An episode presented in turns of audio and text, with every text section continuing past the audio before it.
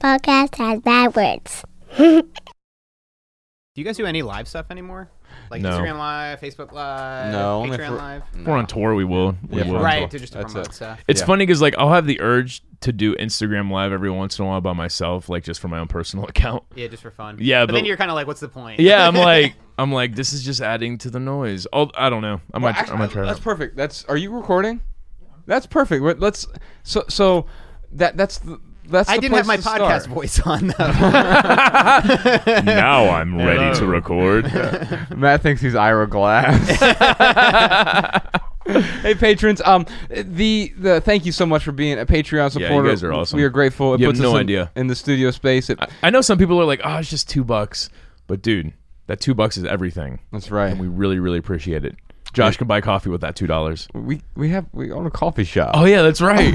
we can buy extra coffee with that two dollars. so here's here's the thing, man. Uh, you were you were talking about like, oh man, man so with Instagram, I feel like uh, sometimes I get the urge to just go live, and like I'll be walking to I'll be walking to the like this morning I had the urge I was walking to the office Mm-hmm. and I'm like man I kind of just want to like just get on live and have a random conversation on my way to the office and talk about going to the podcast but then it seemed a bit solipsistic it's not about the attention but it started to feel about like when I really was digging into like why do I have this urge it was like oh, I want oh. eyes on me and That's I a want good to question to ask. so, but the but the other thing too is like there is a communal feel. I, I I do so bad at this. Like this is where my insecurity comes from. Is because I'll look at something and be like, here's fifty percent good, here's fifty percent bad, and I can't make up my freaking mind. So then I just don't do it. but yeah, it's it is a good question to ask. Like if you are gonna do something like that, like why? What's the why behind it? Yeah, what's the why behind it? Well, here- here's the, the the thing with. Well, actually, let's go. Let's do some more about less real quick. I found this article this morning. Instagram hungry crowds are destroying the Super Bloom. Dude, I cannot tell you. you went to the Super Bloom. I went. Did you go?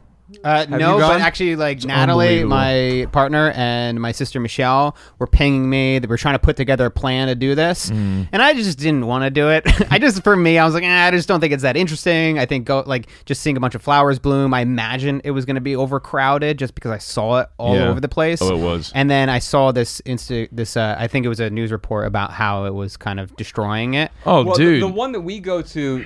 yeah. Uh, you went to the same one I went to, right? yeah, yeah. Like The it's antelope something something. Antelope National- Valley. Like Yeah. the nice thing is they have paths, so you're not walking through the flowers themselves. But the problem is that that's only on that's only at that state park. right everywhere else. Everywhere else, like lit. Oh, dude, I. It's funny. It's so hard for me not to play. I want to say social justice warrior, but that's not it. But to play to like try and police everyone, because like eh, what I because I just saw so many people trampling flowers. Literally, like you know, girls. Oh, I have this original idea to lay in the poppies and take an aerial picture of myself laying in the poppies, uh-huh. and I just want to like roll down the window and be like, "You're ruining nature." like that shit takes years and years and years to grow back. But it's like I would ha- I would just be that old angry, you know, old angry white guy yelling, "Get off my lawn!" right, but but the weird thing. So, so here's here's the article. In the hills of Lake Elsinore, children carried drooping apricot-colored poppies while paint while while panting not painting dogs panting dogs run alongside them.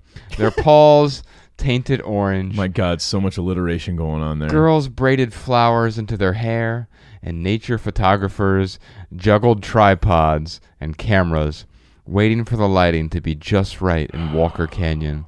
Throngs of visitors are trooping in the fields of Riverside County and elsewhere as Southern California re- reveals a super bloom of wildflowers thanks to an unusually wet winter. So this winter was there's so much rain, so the super bloom is it's not just a regular bloom, it is a, a massive uh, amount of flowers have bloomed very early, by the way.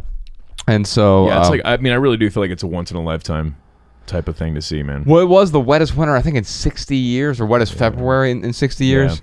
Quote: It's better. It's better than going to Disneyland," said Randy Solis, a patrol officer with the Riverside County Habitat Conservancy Agency, who was stationed at a trailhead Saturday in the Temescal Mountains, where the hills were carpeted in day glow orange poppies. I don't think he's been to Disneyland. I, went, I went this past weekend for the first time. Yeah. It was pretty great. Yeah, Small World's a pretty awesome ride.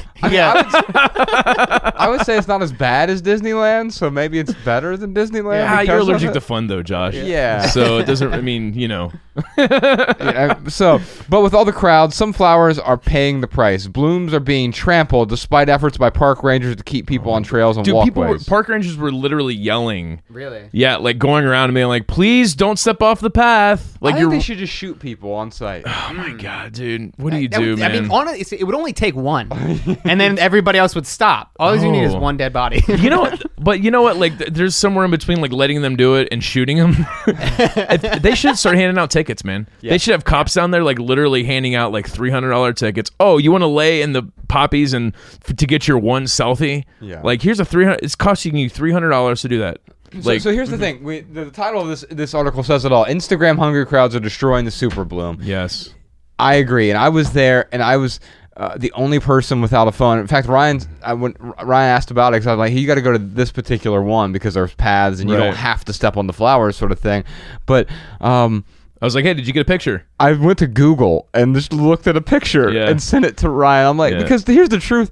The better pictures are, Are on online. Google. They're Yeah. already there. Absolutely. We were at a Matt, the Matt Nathanson concert last night, Yeah. and I see people taking terrible videos from halfway back on their phones. I'm Yeah. like, you know, he's on YouTube, right? Mm-hmm. It's like, it, but it's like they they want people to know that they were there. Look at me, That's why you get a proof that I was selfie with a celebrity. But why? Because I was there with them. But and so that's the wrong why, right? Yeah. So, so when Ryan said I when I'm walking down, you know, whatever uh, Vine Street, or, or, and you are holding the the camera, doing the the live, or thinking about doing that. The why could be well. I you know what I think people would find value in this, and I'm going to answer some people's questions because I have some time.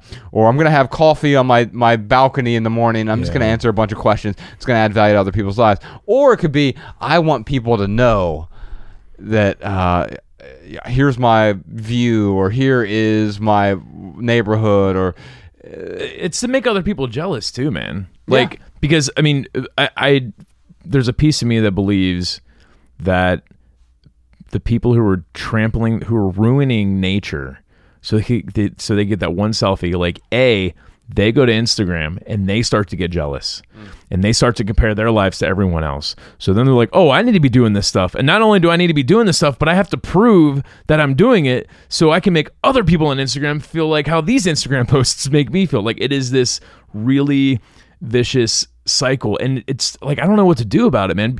Cuz like people people come up to me all the time and they'll say you're one of the minimalist guys. Can I get a selfie? And of course I'm going to be like sure. Like I'm not going to be a jerk and say no but maybe I should start being a jerk and be like no but I'll spend 5 minutes with you isn't that what uh Louis C.K. yeah Yeah, and so um, you see how that turned out for him, Z. Ryan. Yeah, right I think no that's but I'll Aziz. masturbate in front of you yeah, yeah, Aziz. But that, yeah, Well, you see how it turned out for Aziz as well. yeah, yeah, Oh yeah, my yeah. God. They both their careers are blooming. Uh, one might say a Pun super bloom. intended. so, so here's the thing. I What do you- for what do we this do? reason, What do you I, do? I dislike Instagram. Right for for this uh, uh, Instagram hungry crowds. Mm-hmm. Like that's it's gross. yeah what we do is what we're doing right now. Hmm. We we we use the platform to add value to people's lives. We cut through the noise with value. There's a reason that Ryan and I don't go speak at Buddhist monasteries because they'd be like, "What? What do you? What can you possibly tell us?" No, Yeah. we go talk at shopping malls, and and when we do that. Uh, or we speak at large corporations or huge conferences of, of, of people who need a different perspective. And I think we can use these mediums, just like we can use the largest mall in North America, West Edmonton Mall in Edmonton, Canada. And we spoke there, and people were like, "What hypocrites?" Or we went, we spoke at the Apple Store in Chicago, and they're like, "Can't believe." Where would you rather me speak? Would Right. you rather I go to uh, uh, a community of people who are living in caves and tell them about living simply? right No, you and so you want to go where the noise is in hopes that if you use it effectively, you can cut through it. Matt is one of the best examples of this. One thing you talk about is creating Netflix quality uh, on YouTube. That is very rare there because it's so noisy, right? It, it I, I think um, thanks to, to Jordan, we have one of the most beautiful podcasts on on uh, uh, YouTube, but, it, but it's essentially it's just a, it's a it's a video version of this. It's different from what you're doing. It's capture our podcast on video. You're creating these films that, and you're using YouTube as a medium. And you cut through the noise because you've created this thing of, of quality. More people get value from there because they're like, oh yeah, there's this other stuff out here, but this this is different. Yeah, I think that's that's like what I strive for, and that's what I encourage others to. Because what's the worst case scenario? If you focus relentlessly on creating the best quality you possibly can before you just put out a bunch of shit, you're just like if you don't reach anybody, if your films aren't successful uh, in how you want them to be, you still got really good at becoming a filmmaker. Right. So there's really no downside to it. It's and also, successful in a different way. Yeah. It's it's success in that oh, I'm becoming a better creator. That to me is a much more honest mark of of because anyone can get lucky. Uh, thankfully, Ryan and I have never had anything that's gone viral, which is like a yeah, we were talking about that. So you guys are the J Cole of podcasters. right. Like we've had a few hit singles. Yeah. but but we had that one. Uh, uh, was it the business something that that Yahoo picked up yeah. and like crashed our website Right. during 2014? But like, Right, and so we we've had a few hit singles that people know, sort of thing. Yeah. But like we we we avoid going viral, and I think the questions we've already talked about today is we. Unfortunately, we're in a time now where it's this. It's it's Instagram hungry. Man, if I could just create this viral moment. yeah, Yeah, but here viral. You know what else would create a viral moment if if you were chopped in half, and you filmed it. If Let you me write that chopped in half. and uh, if, if you get into a car crash, that's that, that can go viral. I mean, the things on World Star go viral. People like fighting other people on a subway. But if you hear the words "World Star" yell it out at Yeah. any given duck. yeah, or run. and, and so the thing the thing is when we when we create to to simply cre- there's nothing wrong with going viral by the way but if we're creating it as as the goal of the viral moment no like matt was creating uh, where the the objective here was like i want to become a better filmmaker and eventually something may or may not go viral but either way you're going to add value to people's lives Right. There's a problem too with virality in that your audience grows so quick that it's it's not always the people that you want to be building a community with or building a, like I'd rather grow slow. I've had a couple videos get uh, millions of views and then you can see that the comment section takes a turn. And I think like mm. generally my comment section on my YouTube videos are really positive, really encouraging. Yeah. A lot of you see a lot of the same faces over and over again and mm-hmm. people are really supportive. But then if a video gets 3 million views, like my cold shower video, mm-hmm. and then like all of a sudden you you go back to the comment section after just it, it takes off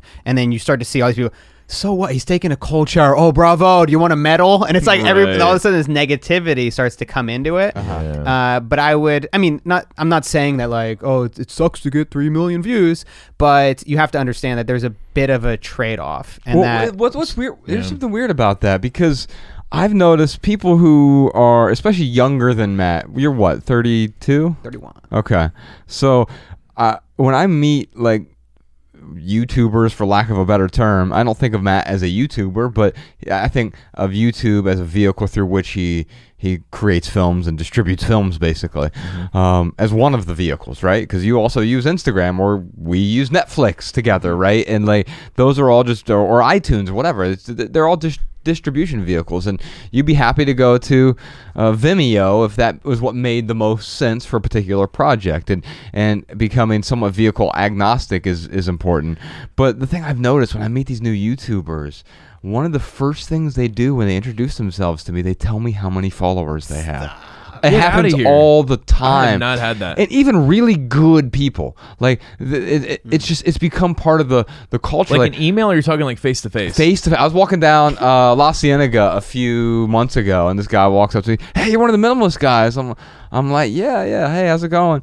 He's like, oh yeah, I, I, I do videos on on YouTube. My most popular one has six million views. First thing he tells me. Wow. And I'm like, oh wow, uh, uh, what was it about? Well, He's like, That's well, clearly like insecurity. Well, right? yeah, like it's just somebody like absolutely. saying like, well, I, he admires you, and he wants to show that he's like, oh, I, you know, people like me too. Yeah, well, it's also Mm-hmm. like a very easy way to feel like uh, you're making a difference or like you're standing out. I mean, I I, th- I think that people look at going viral as the easy way to make money. If I could just Mm. come up with that one hit single and like sell 10 million copies, Mm. I'll have it. And so like they're always trying to make these hit singles. So so because they're aiming for this hit single, they're constantly keeping track of their numbers. I mean, I, yeah, I think it's I think it has to do with insecurity as well. But man, it's what a culture we live in, dude. It's unbel- it's unbelievable. Like the the views that we get if we let that determine our self worth. If we let that determine uh, our our uh, how much we're adding value. I mean, it, it, I don't look at our numbers, man. Like I, I look at them every once in a while. I actually look at your numbers more than I look at our numbers, but that's only because like I'm so happy for like how much you're growing. I'm like, damn, look at Matt like taking off, you know. But like it's not it's not a comparison thing. Uh, when we're but it could turn into a comparison thing, and when it does, like that is when. Man, that is just like the, the perfect seed for discontent, man. Well, because you're you're it's never going to be enough. Yeah. Because for every you know, our podcast has done really well, but it's not going to remain in the top ten every week of Right. all podcasts. Like we've done that a few times. But even like you look at the And- top podcasts, like there's some of them where like I look at their audience and I'm like, I don't want that. I don't really. I mean, I want to reach everyone, but like there's certain podcasts that have certain audiences, and I'm like, oh man, like if we had that audience, they would just like they would put us through the ringer, like But you that, were that's the same about. thing with uh, like you guys having guests on your show, me having guests on my podcast. Mm-hmm. It's not about the numbers. You're not looking like, well, does this person have three million subscribers or how many followers on Twitter or Instagram? It's do I respect their work? Mm-hmm. Is there something I could learn from them? Do I think I'd have a meaningful conversation if I had them on? And it doesn't have to do with the numbers. Uh, do you think it's valuable to to set like an enough number like if somebody's thinking about a salary or thinking about uh, followers or yeah, sometimes you know having zero subscribers if i want to be a full-time youtuber isn't going to be well, possible. when it comes to a salary, like yeah, like there, there's a basic income depending on where you live that you're gonna have to make. So I think like in in that aspect, yes. But when it comes to social media, like I think that is the wrong reason. The wrong metric. Yeah, it's the wrong metric. Well, because you're gonna start doing things just to get the numbers. That's a problem. But there's hard metrics and soft metrics. So, so like the hard metric is like I have to have a hundred thousand or million or ten million or whatever, um, and, and that's quantifiable, and that's why people when they come the guy said I've the, the, my most popular video has six million uh, uh, views. I said, oh, cool. Well, what's it about? He said. Uh, a friend of mine punched one of like Paul Logan. Stop. Yeah, or No way. or, That's or, or, or Logan Paul or whatever. Yeah. Punched yeah. another Yeah. YouTuber in the face, Right, And, and- that's what got the most views. Right. Good I'm grief, like, man. oh, like okay. And I asked him, like, oh, and you're proud of that? Yeah. And he's like, well, I just get- you know, I just like you know, I'm trying to get my name out there, and I agree with the okay. soft metric part of it because when I think about uh, Jordan and how, like, I, I know that Jordan looks at the numbers, and actually looking at it through Jordan's lens, Uh-huh. I get it why he looks at the numbers. Mm-hmm. It's and it's not. It's not that he has a certain number in mind, like, oh, we need to get to you know X amount of subscribers, as much as like, is the creation that I'm putting out there is it is it resonating? Mm-hmm. Is it meaningful? But the the the, the soft metrics are, are really what tell you what's meaningful, and it's, it's a lot harder to get that. It, it becomes less about data, more about anecdote. Do you have view? Do you have goals with views, Jordan? The point, in my opinion, is to read the room like a comedian. You, you tell a joke, you see how they react. And Mm. So Jordan's talking about how comedians like they'll they'll they'll when they're trying out jokes or whatever, they will tell the joke and then they read the crowd yeah, to like, I, see. like you can't just like put something out and then just run away i think that you do need some kind of feedback to understand Absolutely. if Yeah. it's resonating Yeah, and if it's I a direction you should head I don't I don't know if that's true, man. I- so they're indicators, but maybe not the goal when it comes to views. That's a good way to put it, Yeah. for sure. I, I- I think yes, you can do it that way. You can do it like like a comedian, but many of the best comedians don't. They don't really give a shit about the crowd. Um, Right. They will. They will That's get true. up there. I mean, Bill Burr. He's he'll get up there and they could be booing him, and he is relentless. Yeah. And uh, because he he doesn't let he doesn't let that affect him. Now, if we got up there, imagine people started booing us on one of our tour stops. I would I'd just be like, "Why did you guys pay to come here? right? you really came here? You paid to boo us? It was I mean, 4chan that showed up. don't- thanks, yeah, thanks for showing up. And I'll just uh, actually, I would probably just sit there and let them boo us, like as long as they wanted. what- hey, it's your time. what was that comedian that said like it can be both? That was on your Uh, show. yeah, Y- Andrew Schulz. Andrew Schulz. Yeah, right. like it, it it, can be both. isn't, Like and it can work for both people. Uh, and I think that for me, we were talking about this at lunch the other day, where I kind of see YouTube as a game a little bit, uh, where when you're playing baseball, there are certain rules. General, well, there are hard rules in baseball that you have to follow. But then when it comes to something like YouTube, there are some some softer rules that like having a really great thumbnail that conveys the message of the video and that's appealing and interesting. Uh, having a, a title that accurately, well, I would say if you're trying to you know build an authentic audience having an accurate title that represents the video if you're simply trying to get clicks you can make it inaccurate Right, but, Um, but that, that, that doesn't build trust. It does the opposite. Right. Like, yeah, I've seen their videos before, and Matt had seven videos, and all of them were clickbait. I'm done clicking Yeah, this but- nonsense. yeah but it's a bit of a game and like if i do a really good job at marketing or promoting this thing through the thumbnail and the title i'm going to reach more people and hopefully impact more people's lives Not help a game. more people I don't think it's a game. I, I think I think that that's art, man. You, you're finding a way, and it's a new kind of art that we're not used to yet. Mm. But more people are going to look at the beautiful painting at the museum. Yeah, I I mean, I could see though, like gamifying it a little bit in your head to like make it more. Uh, to make it more serious. interesting for you, yeah, to make it less serious, make it more interesting for yourself. It's like the point isn't the game, but gamifying it may help. Because, like, I mean, when I think about like the meditation app was waking up, Sam Harris, Mm-hmm. like you know, Mariah and I are now like we're four days into it. This is our fourth day in a row. Mm-hmm. Like, I want this meditation streak, Mm. and and it is a little bit of a game to Mariah and I. Like, how long can we keep it going? Sure. but it's it is to make it a little bit more interesting and i know that i'm gamifying something that is truly adding value to my life so yeah i think but i, I think you're right too about it, it being art also i mean it's I guess it's okay to look at numbers. It's okay to gamify it. It's okay to uh, you know read the comments. You just really have to get behind the why of why are you doing those things. Yeah, and, and don't cry like if the Phillies lose a playoff game. Right. Like if if it's just like you know if if you put out a video and it doesn't, it's not a hit, Mm-hmm. and people don't like it. Like don't get upset about it. Just take that as a learning lesson, Mm-hmm. and then continue to put out more stuff, and then you'll kind of figure out your groove eventually. yeah, yeah. We got some questions we, want to dive into. We got some topics too. Actually, we got. oh, let's read some more more about less. All here. right. We have uh, an article that I sent to you guys that I have somewhere around here. Ah, here it is. This one is about creativity. It's called "What Exactly Is Creativity." Psychologists continue their quest to better understand creativity. This is from the American Psychological Association. So then it's legit. Sounds legit. Not all creative people are alike, which makes defining creativity a challenge and assessing it a monumental undertaking. I think that's true too. When we talk about creating, it's like talking about art in a way, right? Like it's hard to define art. The, the soft metrics I was talking about earlier, which I, I digressed from, yeah, there's depth versus width. Like width can be So that's another dick joke. Oh yeah, Matt Oh, that is wasn't? Matt is keeping tallies of how many dick jokes we tell We're- we're at four on right now. and off camera. We're up to four. So so the uh the the the depth piece is hey we w- really added value changed 10 people's lives or right now we have here- here's a good example there are 47 patrons who uh, are going through this packing party mm. experiment with mm-hmm. us mm-hmm. and as they go through it, their lives are going to change. Maybe not all of them. Some of them will, will quit or they'll give up, whatever. Even then, they'll learn some stuff from it. But those 47 people, there's not a lot of width there, right? It's like we didn't reach 47 million people with the packing party.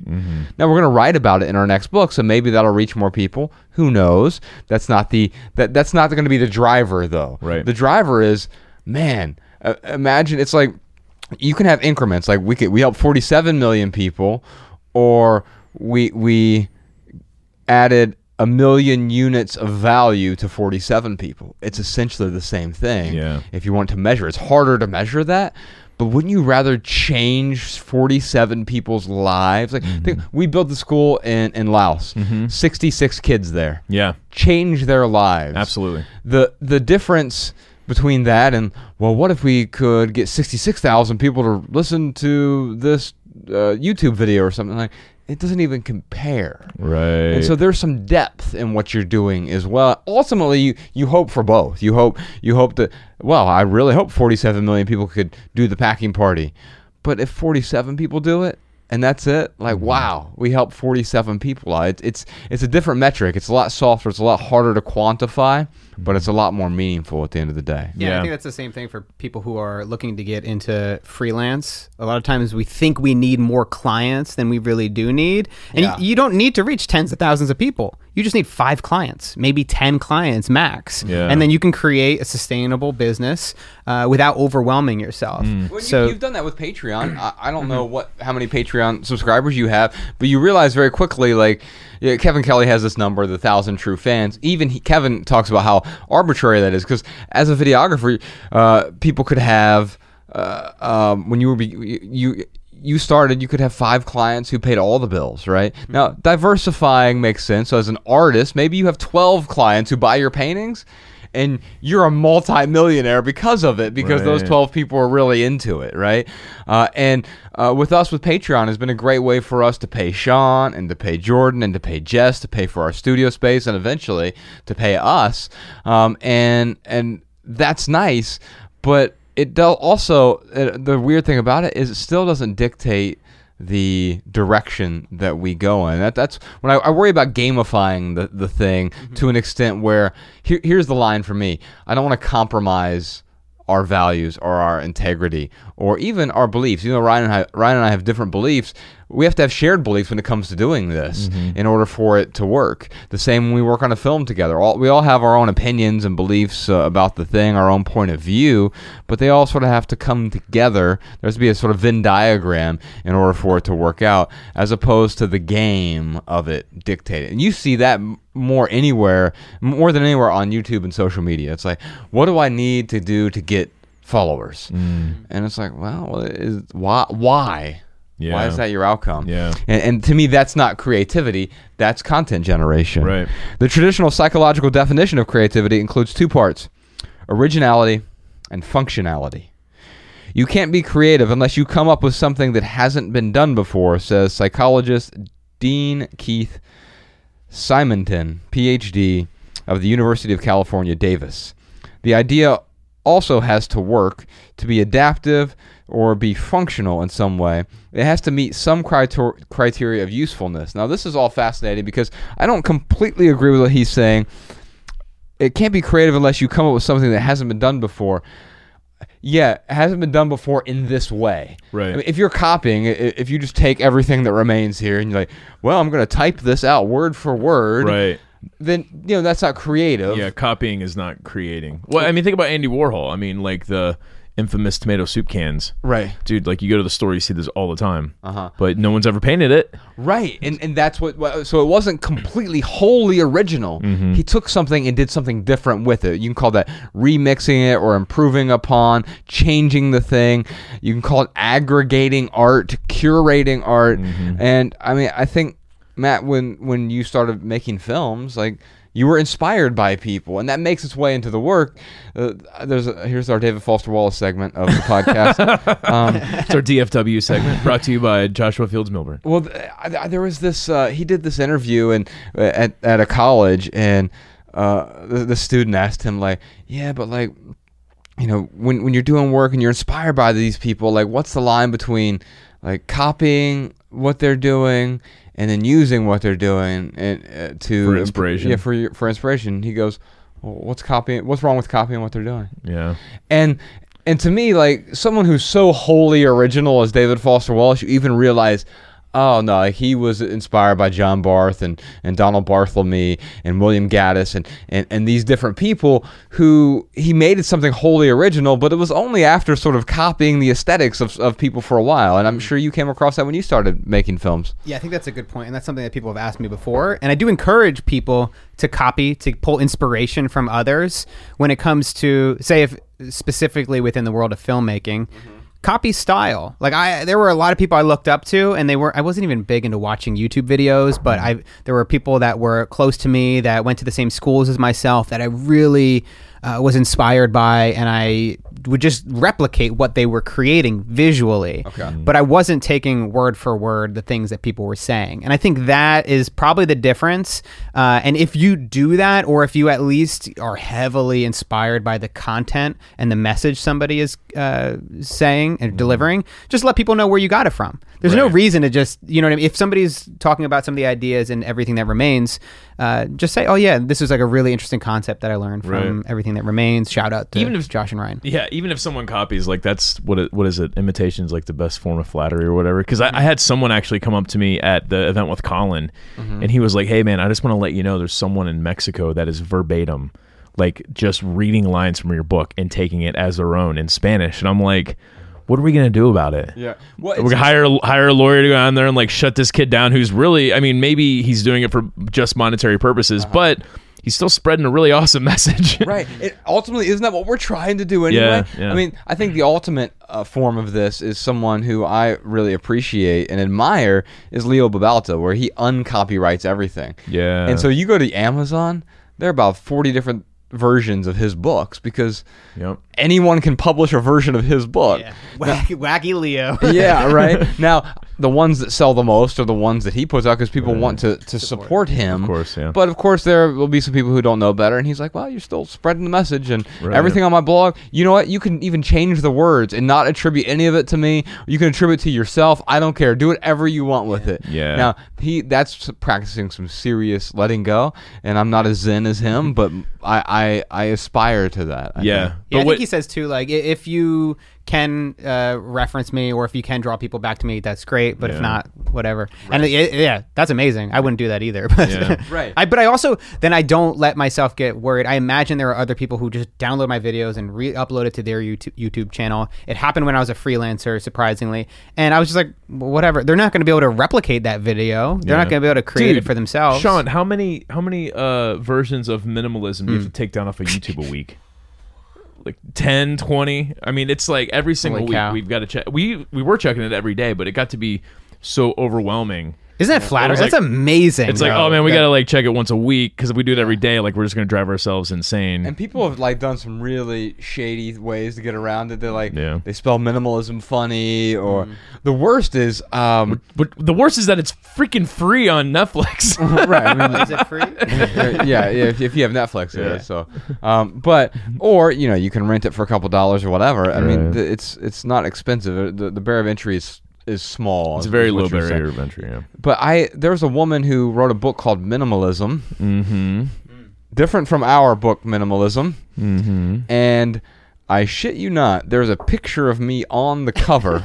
Oh, dude. I think that's the line. yeah, right. The word minimalism. I mean, you guys wrote a book called Minimalism. We made Right. a documentary called Minimalism, but they used your phone. So Yeah, they, it, it was the and the the worst part is me in the desert from the film. So it's like Oh, the wow. it's the image of of me in uh, the Salt Flats, right? The- so it's Matt's it's Matt's image. He owns the image. Um, Oh, wow. it is from our film. We own the film. It is a, a terrible book with full of typos. It was like 60 pages or something. We had to do a cease and desist. Well, dude, that's a but but that's a money grab. Like that is Right. someone who's like, That's bad parenting and bad teaching. Yeah. Because how do you get to that point where you think that that's acceptable? Where you Uh, think you could just steal an image? It Was the content of the book different at least? Yeah, it was not. It was like they. It was clear that English. I like not their first minimalism. Okay. Minimalism is nice. It was a money a grab. lot like that, Right. but misspelled. yeah. no, wait, that's the worst part, right, Shawn? Minimalism. The title was misspelled. no, well, no way, dude. Yeah, they they they. It was like minimalism or Oh, something. wow. Yeah, it was it was bad. Anyway, back to the article here. uh, but the study of creativity by psychologists active since the beginning of the 20th century has taken that definition and expanded it, complicated it, and questioned it. Uh, this next section is called personality, creativity, connection. There is, for example, a distinction but to be made between little c creativity and big C creativity. You can make another little hash Oh, yeah, mark sorry. there. yes. I thought, I thought we were doing only dick jokes. that counts. Well, yeah, big C. Big C. Yeah. What does C- what Oh, does C big stand for? C. Oh, I get it. Ah, Simonton fired. says Jokes aren't funny if we have to explain them. little c creativity, which is was my nickname in high school. which is off. This is Patreon. I could talk about this. Yeah. Talk I, about what? I had a dream Oh, thank God. the other night. this is not a real story. uh, no, that like Bex was cheating on me with Kevin Hart. oh, dude. oh my and God. the part I was mad about is she. I mean, you've been lying to me this whole time. You said you were only into tall guys. and isn't Kevin Hart like five two? I normally don't like dream stories because they're not real. Right. But when it's Kevin Hart having sex with your wife, that's pretty funny. if Mariah came to me and was like, I have to tell you, I had sex with Kevin Hart, I would be like, sweet. How was it? yeah. right. Yeah. Anyway. Um, Anyway. Yeah. Yeah. It, it went on. We'll, we'll we'll expand on that dream later. It was a good one, but I, I I've digressed too much. Uh, little C creativity, which is often used as an indicator of mental health, includes everyday problem solving, and to me, that's that's what what we do. We we help people solve problems. Yeah. We don't solve their problems for them. You're not showing up at their house and like doing the packing party for them. Right. Um, we give them tools. Right. It's it's what Marie Kondo does, and Yeah. she does tho- those things better than us. You know, Yep. I can't imagine Ryan like showing up at people's house, showing them how to fold their socks. I don't even know how to fold socks. Ryan would be like, step one, wherever you are in your house, take your socks off and put them on the floor. step two, eventually your cat will move them and you won't be able to find them. Step three, find a partner who will pick up after you. Ryan has always toyed with starting the, the messy minimalist blog. Oh my Because he owns like 70 things, but they're strewn throughout the house. it looks like I own 700 things. Yeah. So good. yeah. So, um, uh, uh, uh, uh, let's see. Mental health includes everyday problem solving and the ability to adapt to change. Big C creativity, on the other hand, is far more rare. It occurs when a person solves a problem or creates an object that has a major impact on how other people think, feel, and live their lives. I mean, ultimately, I think what we're trying to do is do both. We're trying to help people solve their problems, and occasionally we'll create something and sometimes it's unintentional. Like we wanted the documentary minimalism to go well, and it did well in theaters for a documentary. Um, Yeah. About fifty thousand people saw it in theaters, and Better than a poke in the eye. yeah, right. But but then more people saw it online, and then when it went to Netflix, more people saw it. It wasn't the intention. We're like, okay, we need tens of millions of people to see this thing. It was like, but that's what happened. Eventually, it, be, it so the little C creativity turned into the big C creativity, where it was like this thing that we created to try to help people actually ended up helping a lot Yeah. of people and, And changed never- the, their their minds. And never once were we like, did we discuss the numbers? Like, what is our main goal? I mean, we had like, you know, uh, projections just so we, you know, could have an idea of where things would land, but like, it was never like, all right, we need to get to we need to get to this many theaters, we need to get to this many viewers, we need to get to this many downloads, so we could, you know, go to Netflix, and then Netflix will want to pick it up, and then, yeah, I mean, and it's then we'll be happy. right. Right. It was yeah. It was just about making something that we believed in, mm-hmm. and if we could make our money back, that would be amazing. I remember that was my goal. Really, Yeah. I mean, I, I was okay with losing the money. It was just like any investment. Sure. Where I So was there like, was this no is budget, worth it. right? Like, Yeah. So we didn't spend any money on actual the filming of the thing. The music is what cost us money, really. the music, and Max all- time. all, the post production, all, all the stuff. Yeah. A- mm-hmm. a- afterward, I mean, all that the color grading and everything. It was like we we I don't know what it ended up costing, uh, but it was it was five figures, and Yeah. so Like it wasn't. lo-fi- fifty to seventy or something like within that range. Yeah. but it was all paid for by us. I would say that the one thing is for a lot of people they may see that number and think that's intimidating, Mm-hmm. but for the most part. It was, I mean, like you said, it was the color grading and then the sound mixing and then the music. Right. And if you cut out all that stuff, mm-hmm. m- our main expenses, I shot and edited the entire thing. So it was travel, it was flights, it was Right. getting around from like A to B. It was maybe occasional equipment rentals. If but for the most part, like ten thousand dollars. Yeah, it like, wasn't you a could do it on very and if little. you take out all the film festival submission fees, we'd have saved was another ten grand. yeah, I mean, and so that's a, a beautiful failure. Yeah. I mean, I I've learned really quickly. In fact, I think we had a question, something about film. Did we have something about film festivals? Dude, Matt, it's so funny. People like they'll come up to us and like, "Oh man, your movie's so great. You guys are so awesome, man. I really beautiful shot." And it's like, Matt, you're the reason why the film was awesome. Like Josh and I, we were on tour and you're like, hey, let me come and film you guys. So like, I just like kind of look at us like we were monkeys that you filmed, and Nah, I mean, couldn't have done it without you. So it was definitely. I mean, that's like I said, uh, like literally. I mean, we all had a piece in making Sure. this thing, and I, I, I was the the one that shot and edited it. But at the same time, without your guys' vision, without your story, without uh, your producing abilities, you're right, like, it was all me. Yeah. I, mean, I mean, honestly, like when I think back to that moment, like I was like originally a fan of your guys' writing and like a fan of Leo and Courtney and Joshua Becker and all these people. Uh, and for me to get an interview with them, to sit down with them, would have been really difficult and really challenging for me to go about doing that and then even making the time. But then it was like this. You're flying out to each place. Yeah. and then this vehicle of like, hey, let's go on tour, and then we can actually naturally get to each of these people as we go along. Yeah. Uh, and so obviously that like the film would have been just like what what would have been without you guys. Yeah. Well, maybe that maybe that's a lesson. Is like sometimes our creations can conform to the the uh, sort of everyday life uh, to a certain extent. Like I mean, you, you're doing that now with the YouTube stuff. Is like I want to do this experiment now.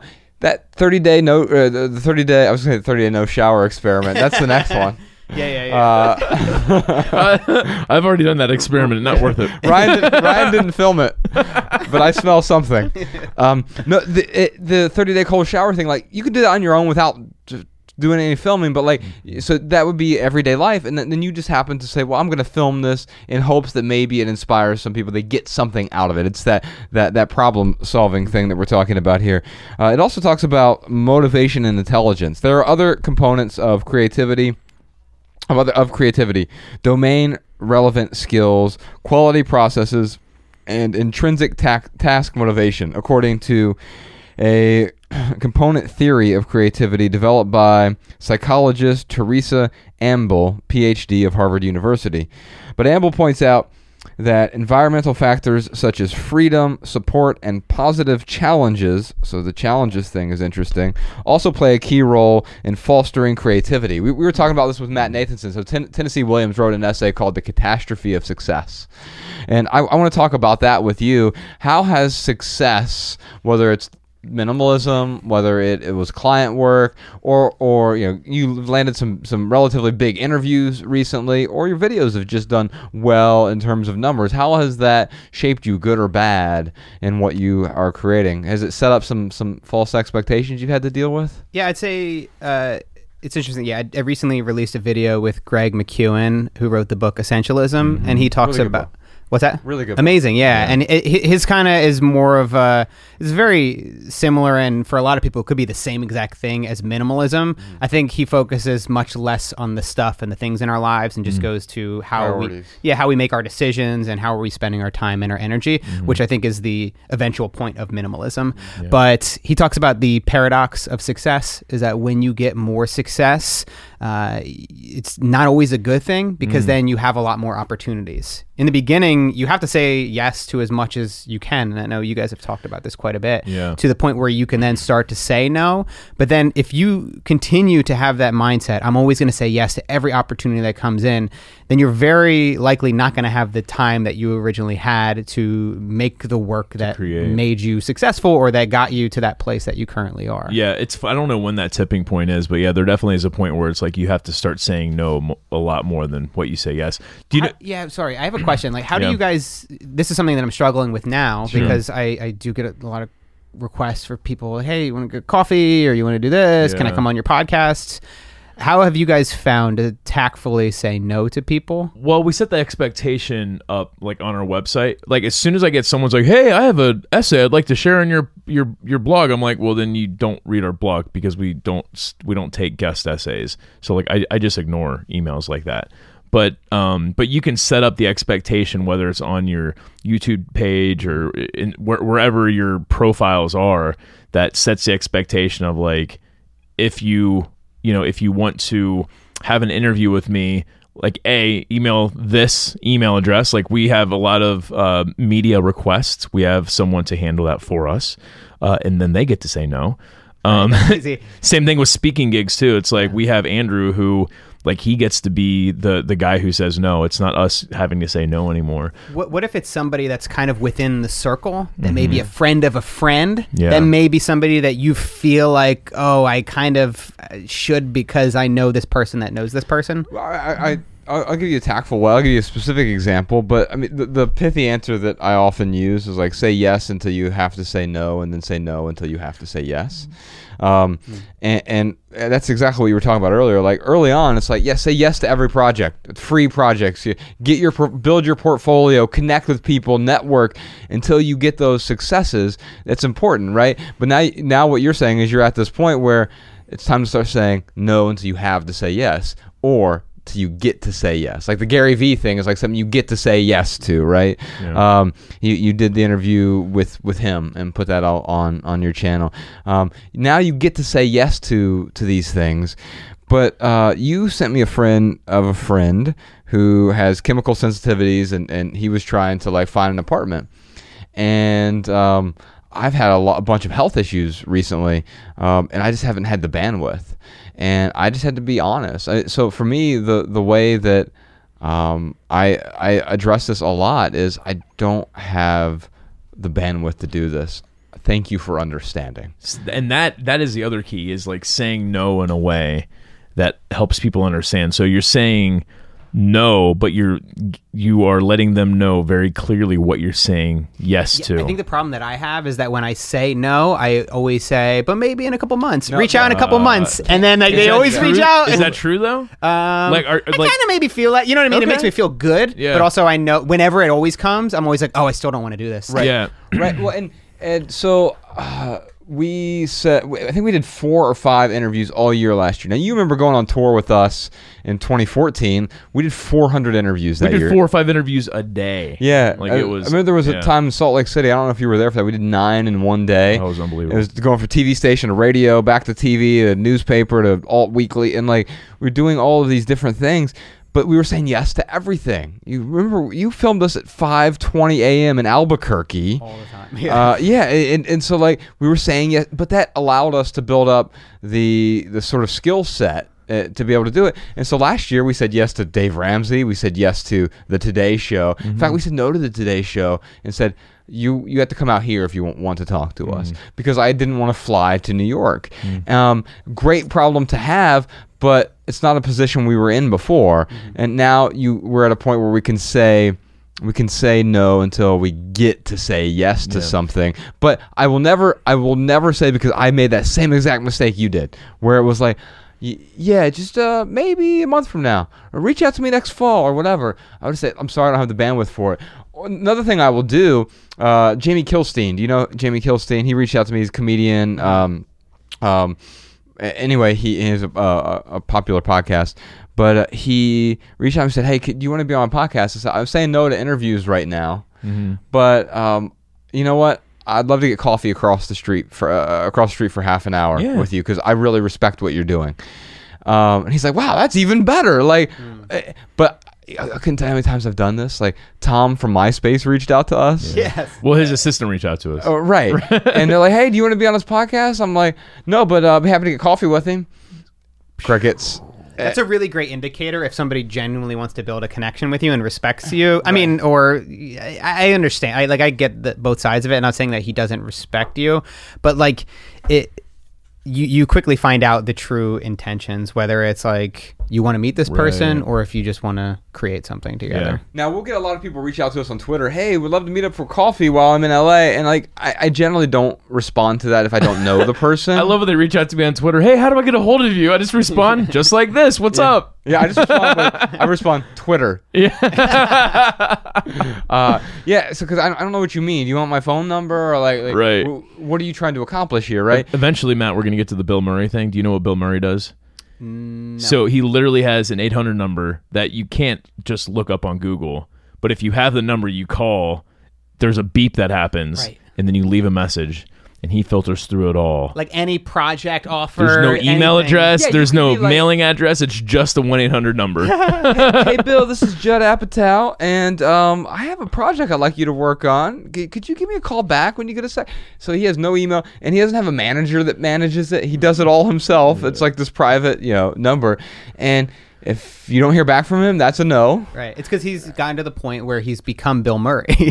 where before he was Bill Murray, he wouldn't have been able to do that because he had to take Right. whatever he could get. Right, but I, I- I guess like I use Bill Murray as like it, you know, at its terminus, like when you become that famous. But you, you do have to adapt as yeah. you're going along. Yeah. Well, I mean, but I think of like some writers who inspire me. Like I think Thomas Pynchon didn't do an interview for 25 years, and he needed it. I mean, he has popular books, but it's not like they're not. It's not John Grisham bestseller Dan Brown kind of stuff. It was popular in sort of the literary, in a very small literary circle, right? Right. Um, and so when he wrote, you know, Gravity's Rainbow, or what else did he write? Shawn V, um, a few others. Um, like there was 25 years. One a photo of him. There was not a interview with him. If you wanted access to him, read his book. And that's because he realized something that most of us don't realize. I already have enough. This is enough. What I'm creating is enough. Whether a, a million people read, because here's here's the good news. It sounds like bad news, but here's the good news. Less than one percent of the population is ever going to see a Matt D'Avella video. One percent. Yeah. And if he's really lucky, one percent Uh, of the world's population will see his videos. Right. That's breakthrough Lady Gaga sort of success. Yeah, or like viral in a really bad way. Right. like something bad happened. He was sold in half on World, World Star. yeah. Like some people go to Japan, some YouTubers, and they become infamous oh yeah. instead of famous. Right. Oh, right. Yeah. Yeah. That the- one the- dude. the- the, the, the suicide, Suicide forest. Suicide Yep. Forest thing. Yeah. Yeah. Um, but actually, no. I, I I even like ask you guys that question because I think that you've both done an amazing job at it, and sometimes I actually call it pulling a Joshua uh, to Natalie. If like we're out and I'm like, eh, like I don't really feel like staying out. Let's go. or, Yeah. "Uh, I don't want to go out tonight. Like you just you you really just follow whether you want to do something or not. And if you don't want to do something, you will call the night short and go home. I think when it becomes a have to, like that's when you've really got to ask yourself, like, do I have to? Like, is this something I really need to do? I gotta also make sure it doesn't become a crutch, and and that's something that I, I struggle with because like last night when we went to that Matt Nathanson concert, I was I was like I just want to go to bed at like seven forty five. Yeah. Um. Sleep And score sucked last night. well, and that's the thing. Like, I could become a parody of myself. I could become the Bill Murray of Bill Murray. It's just the JFM of JFM. And like, well, nope. I'm gonna say no to absolutely everything. Like uh, Derek Sivers is a good example of this. When we finally got him to say yes to doing the event with us, that Yeah. um, you all can listen to. We did an episode with him. when we were in Um, Auckland. Yeah. Zealand, yeah. and he says no to everything and he realized like I probably should start saying yes to some things. Like this has become a problem. And so it's saying yes when I have to say yes. You know, he calls it, you know, saying hell yes. I, his his book uh, is hell yes or no. Right. Um or hell yeah or no. And and but sometimes we can get into too much of a pattern where everything becomes sort of a hell no. Yeah, because like you're sometimes it's you're saying no because it's uncomfortable, and you have to really understand if you're just trying to shy away from discomfort and you want to just stay home. Yeah, of course, that's always the easy decision. But then when you're actually out, when you're at that concert, did you enjoy it? Did you have a good time? I've ever been to. Yeah. Yeah, it was Yeah, awesome. It was amazing. awesome. Um, he's a stand-up comedian who happens to play Yeah. to play music. It Yeah. was unbelievable. So good. Yeah. Anyway, we got some questions here. Uh, surprise questions. One's from Samantha Surprise. on Patreon. She says, "Any advice for quieting my inner critic so I have breathing room to create free from judgment?" It's such a like double edged sword because the inner critic is necessary. Like you've got to be able to criticize. Oh, you got to be able to give yourself feedback. You don't want to criticize yourself because there's a difference between criticism and feedback. Criticism is just like shitting on your own work, where feedback is looking at it and saying this is good here's what i could have done differently and i think maybe that is how you help quiet that voice is you get really good at determining when you're just being insecure or when you're actually looking at your creation and you are uh, you are noticing that there are a few different things you could have done differently to make it better. How do you how do you Yeah, how do you not listen to that inner critic? I was literally going to say the same exact thing, and I think that's a great way to differentiate it to to separate feedback from the critic, Mm-hmm. because generally critics or, or being a critic, there's kind of a negative connotation for it. Because critics critics show up with a problem, f- uh, people with feedback show up with a solution, and then that's how I, I, I look at the difference. Ooh, like are you giving yourself a solution or are you just making yourself feel bad? Right, I'm, I'm judging myself. Uh, oh my god! Like, Yeah. it's like you, you go. Uh, Ryan, you wrote an essay about this. Um, I forget the title of it.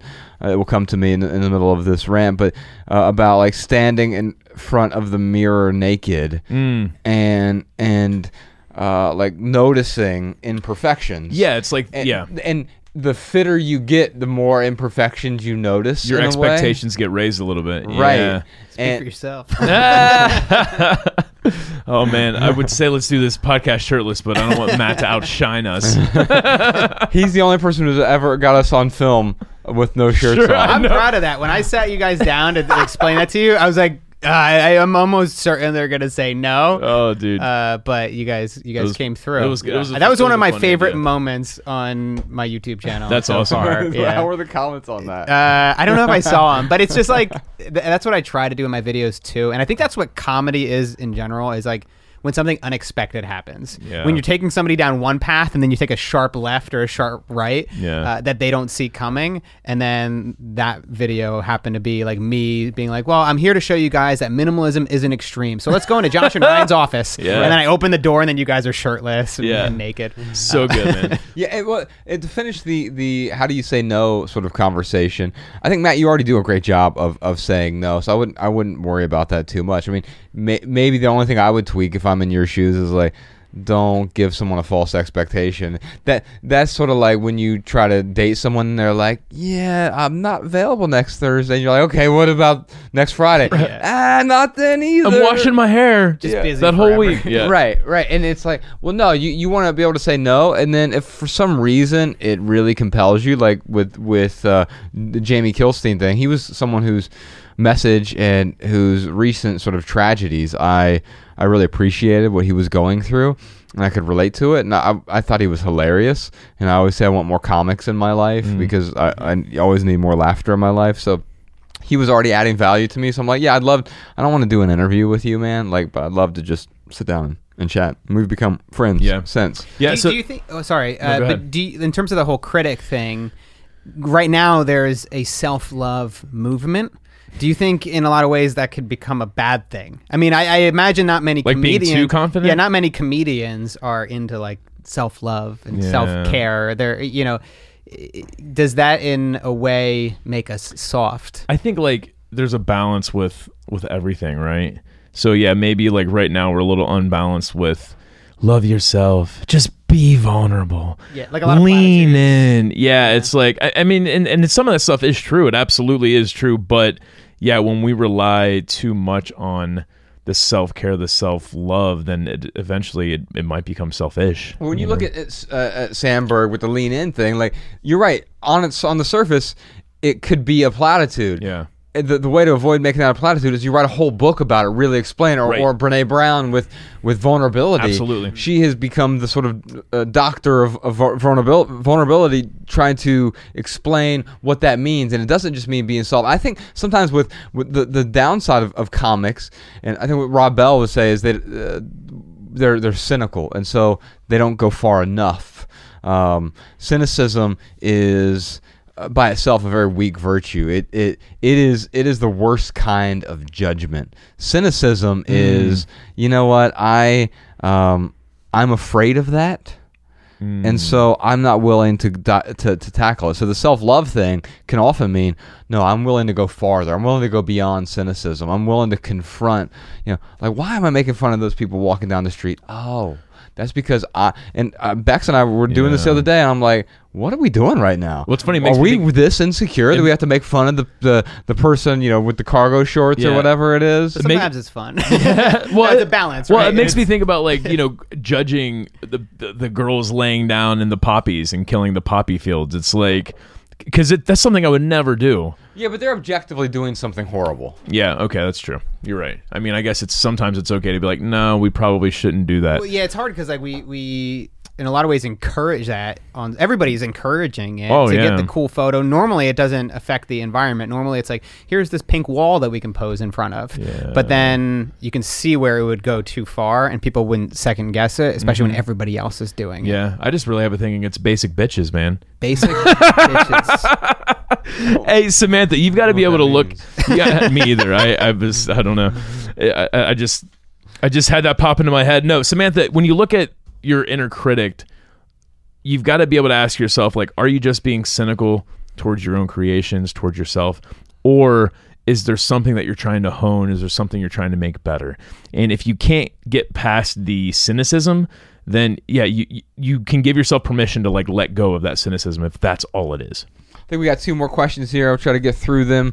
Uh, Marty from Patreon says, "My husband and I are both very analytical. He's an engineer, and I am an analyst. Like she's, or he's, le- yeah, legitimately analytical as an analyst. yeah, we're, we're starting to create short films with the goal of entering a film festival someday.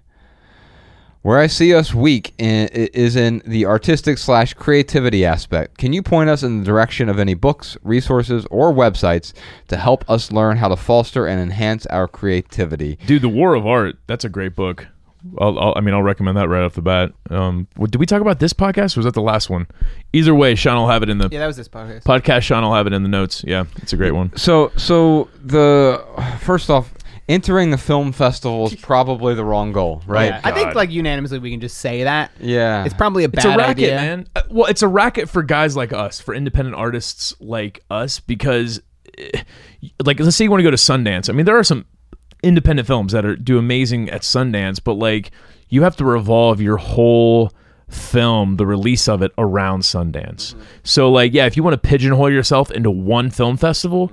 Like sure, like make that your dream and do it, but just understand that like you're not going to get into Sundance, South by Southwest, Toronto Film Festival, and what's in the other big one, the Cannes Film, Film mm-hmm. Festival. Like you're not going to hit all of those. And who, who's getting the value when we are submitting to all these small festivals, and maybe we mm-hmm. submitted to like 500 of them. Mm-hmm. The really small one, and I would say 95 to 99 percent of them, we were providing the value to them. Yes. we were pushing people like, hey, go out, and like we realized halfway through, hey, we're pushing people to go out to see this film in public to give money to this film festival. We paid to go into the film festival. we paid to submit. yeah, oh we paid thousands and thousands. Like, what are we getting out of this? Got paid thousands of dollars to be told no. yeah, most and like of the time. so it it maybe look cool in the trailer that we like won. Got some good laurels. 800 awards. Right. We had LA Art l- Film Festival. laurels. Best film. But at the end of the day, if the film's good, the film's good, and Right. you don't You need don't need- those laurels to prove anything. Right? Can you imagine if like you just started submitting each of your YouTube videos instead of like putting them up on YouTube? You're like, I'm just gonna submit each of these to a film festival. You could. Like, here's my short documentary, and. Uh, you know what? There's nothing inherently wrong with submitting to them. You're probably wasting your money. The, the thing that I struggle with, I just hate the word submit. I don't want to submit to anyone. I want to present this to the world. If you find value in it, great. If not, I totally understand.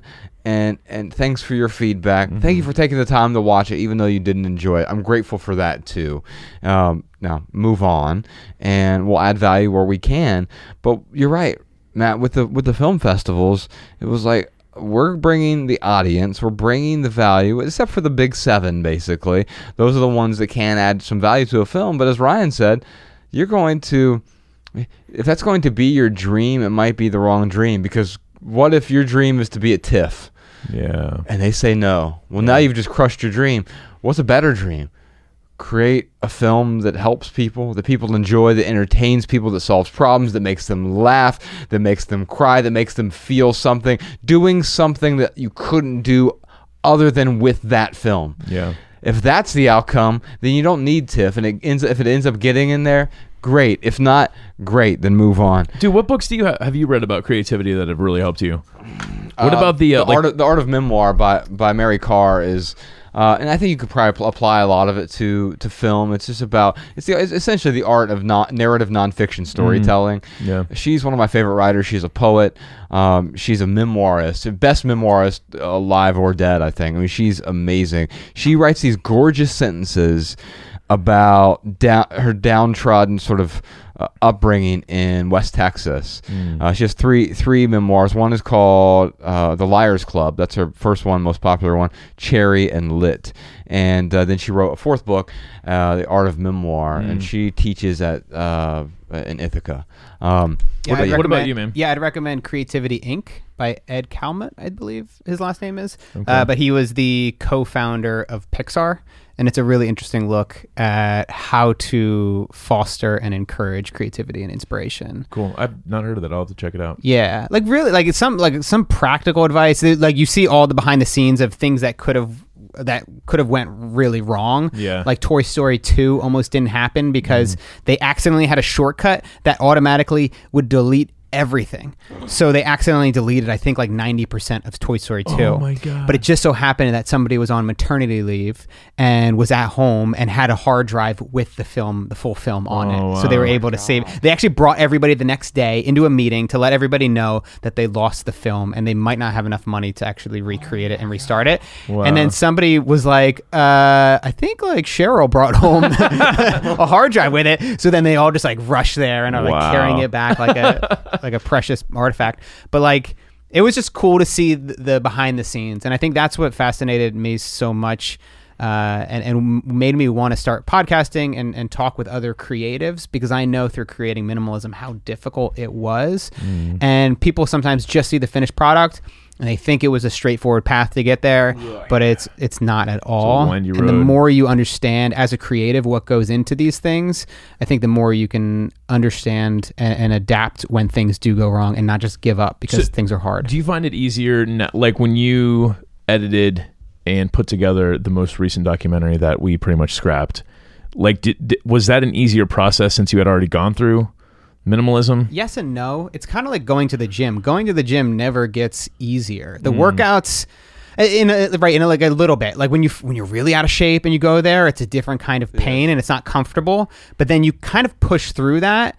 But you're always in pain at the gym. In the middle of a workout, I think Sam Harris talks about it, where it's like if you were to just have that pain spontaneously at home, you'd be like, "Oh my god, my arms! What's going on?" happening?" Right. Yeah, so there we, is we were pain. talking about this with Matt Nathanson uh, the other day, where uh, like I think we were that was that what we were talking like if if like I started giving Ryan a shoulder massage.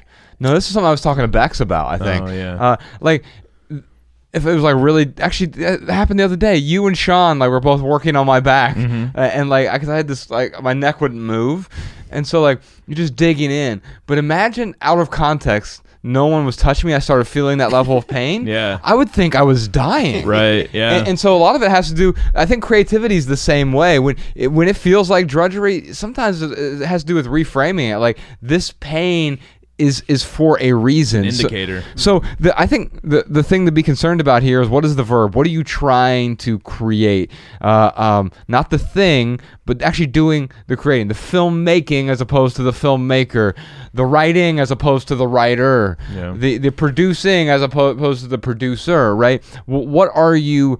Wh- What is the thing that you want to do? And doing more of that. And and a lot of it's going to be bad. A lot of what we filmed for minimalism was bad. A lot of what we're filming for less is now. Our next our, our next special is has been bad. Those aren't the parts that you show everyone. It requires the bad, the heaps of the bad, to create something beautiful. Last question here from uh, Artemisi from Patreon. I'm a singer. Creative work seems to be seems to equal constant financial insecurity. Mm. How would you change your mindset to live well in a job you are constantly fighting to keep financially stable? It's interesting because like right off the bat, I feel like they've already defeated themselves.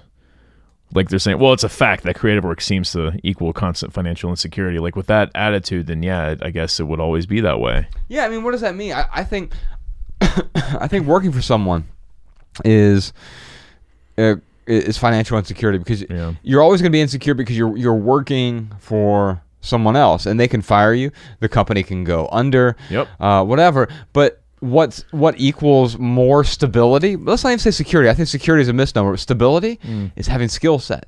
Mm-hmm. And so if everything blows up, YouTube goes out of business, and Matt is like, well, I guess I got it for a period of time. Now I can make really awesome wedding videos because most wedding videographers suck. and and the, the thing is, like, he could go do that because he has the skill set to do it. And he wouldn't have to do that. He would just do other client work. But it, even if the client work all dried up, he'd have something because he has a diversity of skills. And that really that, that piggybacks on Marty's question here. The way you get the diversity of skills, you get the creativity, is by doing those things. Ryan and I weren't great at podcasting, and we didn't. We avoided podcasting for a long time. But then we started doing these Q and A's at our events that you were at. You know, every event we started answering people's questions. We're like, oh, we realized we can maybe talk to people. The difference is now we just have a microphone there instead of the crowd being in the room with us. Right. The crowd is uh, at, at work or at the gym or wherever with their headphones on, and it's using that skill set of that we developed of answering people's questions. Eventually led to the podcast. If it would have happened the other way around, this podcast would have been, would have been a disaster when it first started. Yeah, I'm wondering like maybe if they're focusing on money too much. Like we when we first started the minimalists, we did it because we had information that we wanted to write down that we wanted to put out there on the internet. It was never about like, okay, at the one year mark we can sell a book, and then at the two year mark we can start a podcast, and then at the three year mark we'll write another book and we'll go on tour with it. I mean, it was it was very much us putting in the effort to uh to, to create something that we really felt strongly that we needed that we had to create um i mean the, our goal was to just be baristas. Our goal was to like maybe open up a coffee shop eventually. Uh, and we opened up the coffee shop. We just haven't been baristas yet. I don't know how we skipped that step. They let us work there for two days. If you remember, and that's it. They'll Yeah. never have us back. Fun video to do at it was point. yeah it was good. But like you know if you need money uh to, to survive well we all need money to survive like to say it's not part of the equation is uh that's that's not it's just not true money is part of the equation But, I would say also, uh, sorry to cut you off. No, But you're good. Some people, uh, you can reduce your bills, and that what I did after graduating from college and trying to freelance for a little bit, That's the best having way to get- ninety-seven thousand dollars in debt, Yeah. and I'm like, oh, this is tough. I don't think I can do this, but I still was very passionate about filmmaking. I wanted to build a business, so I moved home to live with my parents. Mm-hmm. And not everybody has that option, but I did. And if others do out there, and if they have other ways to reduce their expenses, their bills, maybe move into a different neighborhood, move to a different state if they have to, Yeah. there are options to reduce your expenses. Oh, Um, dude! yeah. Like, I mean, when we were managing stores, people come to us and ask for a raise, and like we would always say, like, you know, the best way to give yourself a raise is to stop spending so much money. so, so, and, and I'm not, I'm not uh, like trying to pick on, uh, you know, the, the, the person who asked this question here, but um, what I will say is, like, if money is a problem, yes, you can do things like spend less. Um, if you got to go out and be a barista, go be a barista. If you got to deliver pizzas, deliver pizzas. The question isn't whether or not you can create and then make a full time living, a stable income, and be you know massively rich off your creations. You need to create because you want to put something out there because you are passionate about what you are creating. But as soon as you start to you know factor in money with uh, with your creations, like that's a good way to a like stress yourself out. B to kill your your creative outlet that you have. Um, I mean, when when we first started the minimalists, I was working for a uh, for like a few months um, before I started before we started up the uh, the mentoring stuff and the writing class stuff. Like I was working at this um, company. They were selling green like to go containers, you know, like biodegradable straws and cups and stuff like that. But it was something I was really passionate about. And I'm like, dude, I could totally do this on the side and make a little bit of extra money so I don't have to stress myself out and like sit here and live month to month. Um, there's no shame in doing that. But there, I think there is a shame when you are basically forcing yourself to make a full-time living from your creation. And like that is your main focus. I'm going to make okay i'm going to i'm really passionate about this one thing and i'm going to figure out how to make a full-time living from it. Like that is it's just it can be a recipe. Yeah it's backwards. It can be a recipe for disaster. It's cart before the horse, and and ultimately, I think what, what to get out of this is create because you get to, and eventually, if you create because you get to, and if those creations help people solve problems, that's how every business in the world makes money, unless it's a monopoly. Yeah. Um, and, and so if you're helping people solve problems with your creations, eventually that will lead to some sort of financial you know, eh, reward for it. Now, will it be a, a stable income? Will it be a full time living? Well, you get to decide. If you help more people, then yes, yeah, yeah, yeah, it will. Uh, now, Even with us right now, dude, like we get to do this, Mhm. and it's amazing that we make a full time living off of this. right. But like, if the if the rug got swept out from underneath of us, I wouldn't hesitate to a continue to do this, and then b like go find. I mean, I'd have to just change apartments because it's insanely expensive to live in LA. Yeah, But you I could- move back to Dayton, Ohio. Yeah. five hundred dollars a yes, month. turn my life around on a dime and go be a barista and still be able to create some really meaningful things while providing for myself. Yeah. Matt, thank you for joining us today, my friend. You're so Thank handsome, you Matt. for having me. Wow, that's Thanks why for I come being here. man. for all the compliments. yeah. I really do think you're doing something meaningful Heck with, yeah. with what you're creating with with your films. Um, and you're one of the most talented people I know, and I really appreciate you, brother. Yeah, dude. Guys. You're Appreciate awesome, it. man. All right, y'all. Love people, use things. We'll see you next time. Thanks so much for the support, y'all. The Minimalists.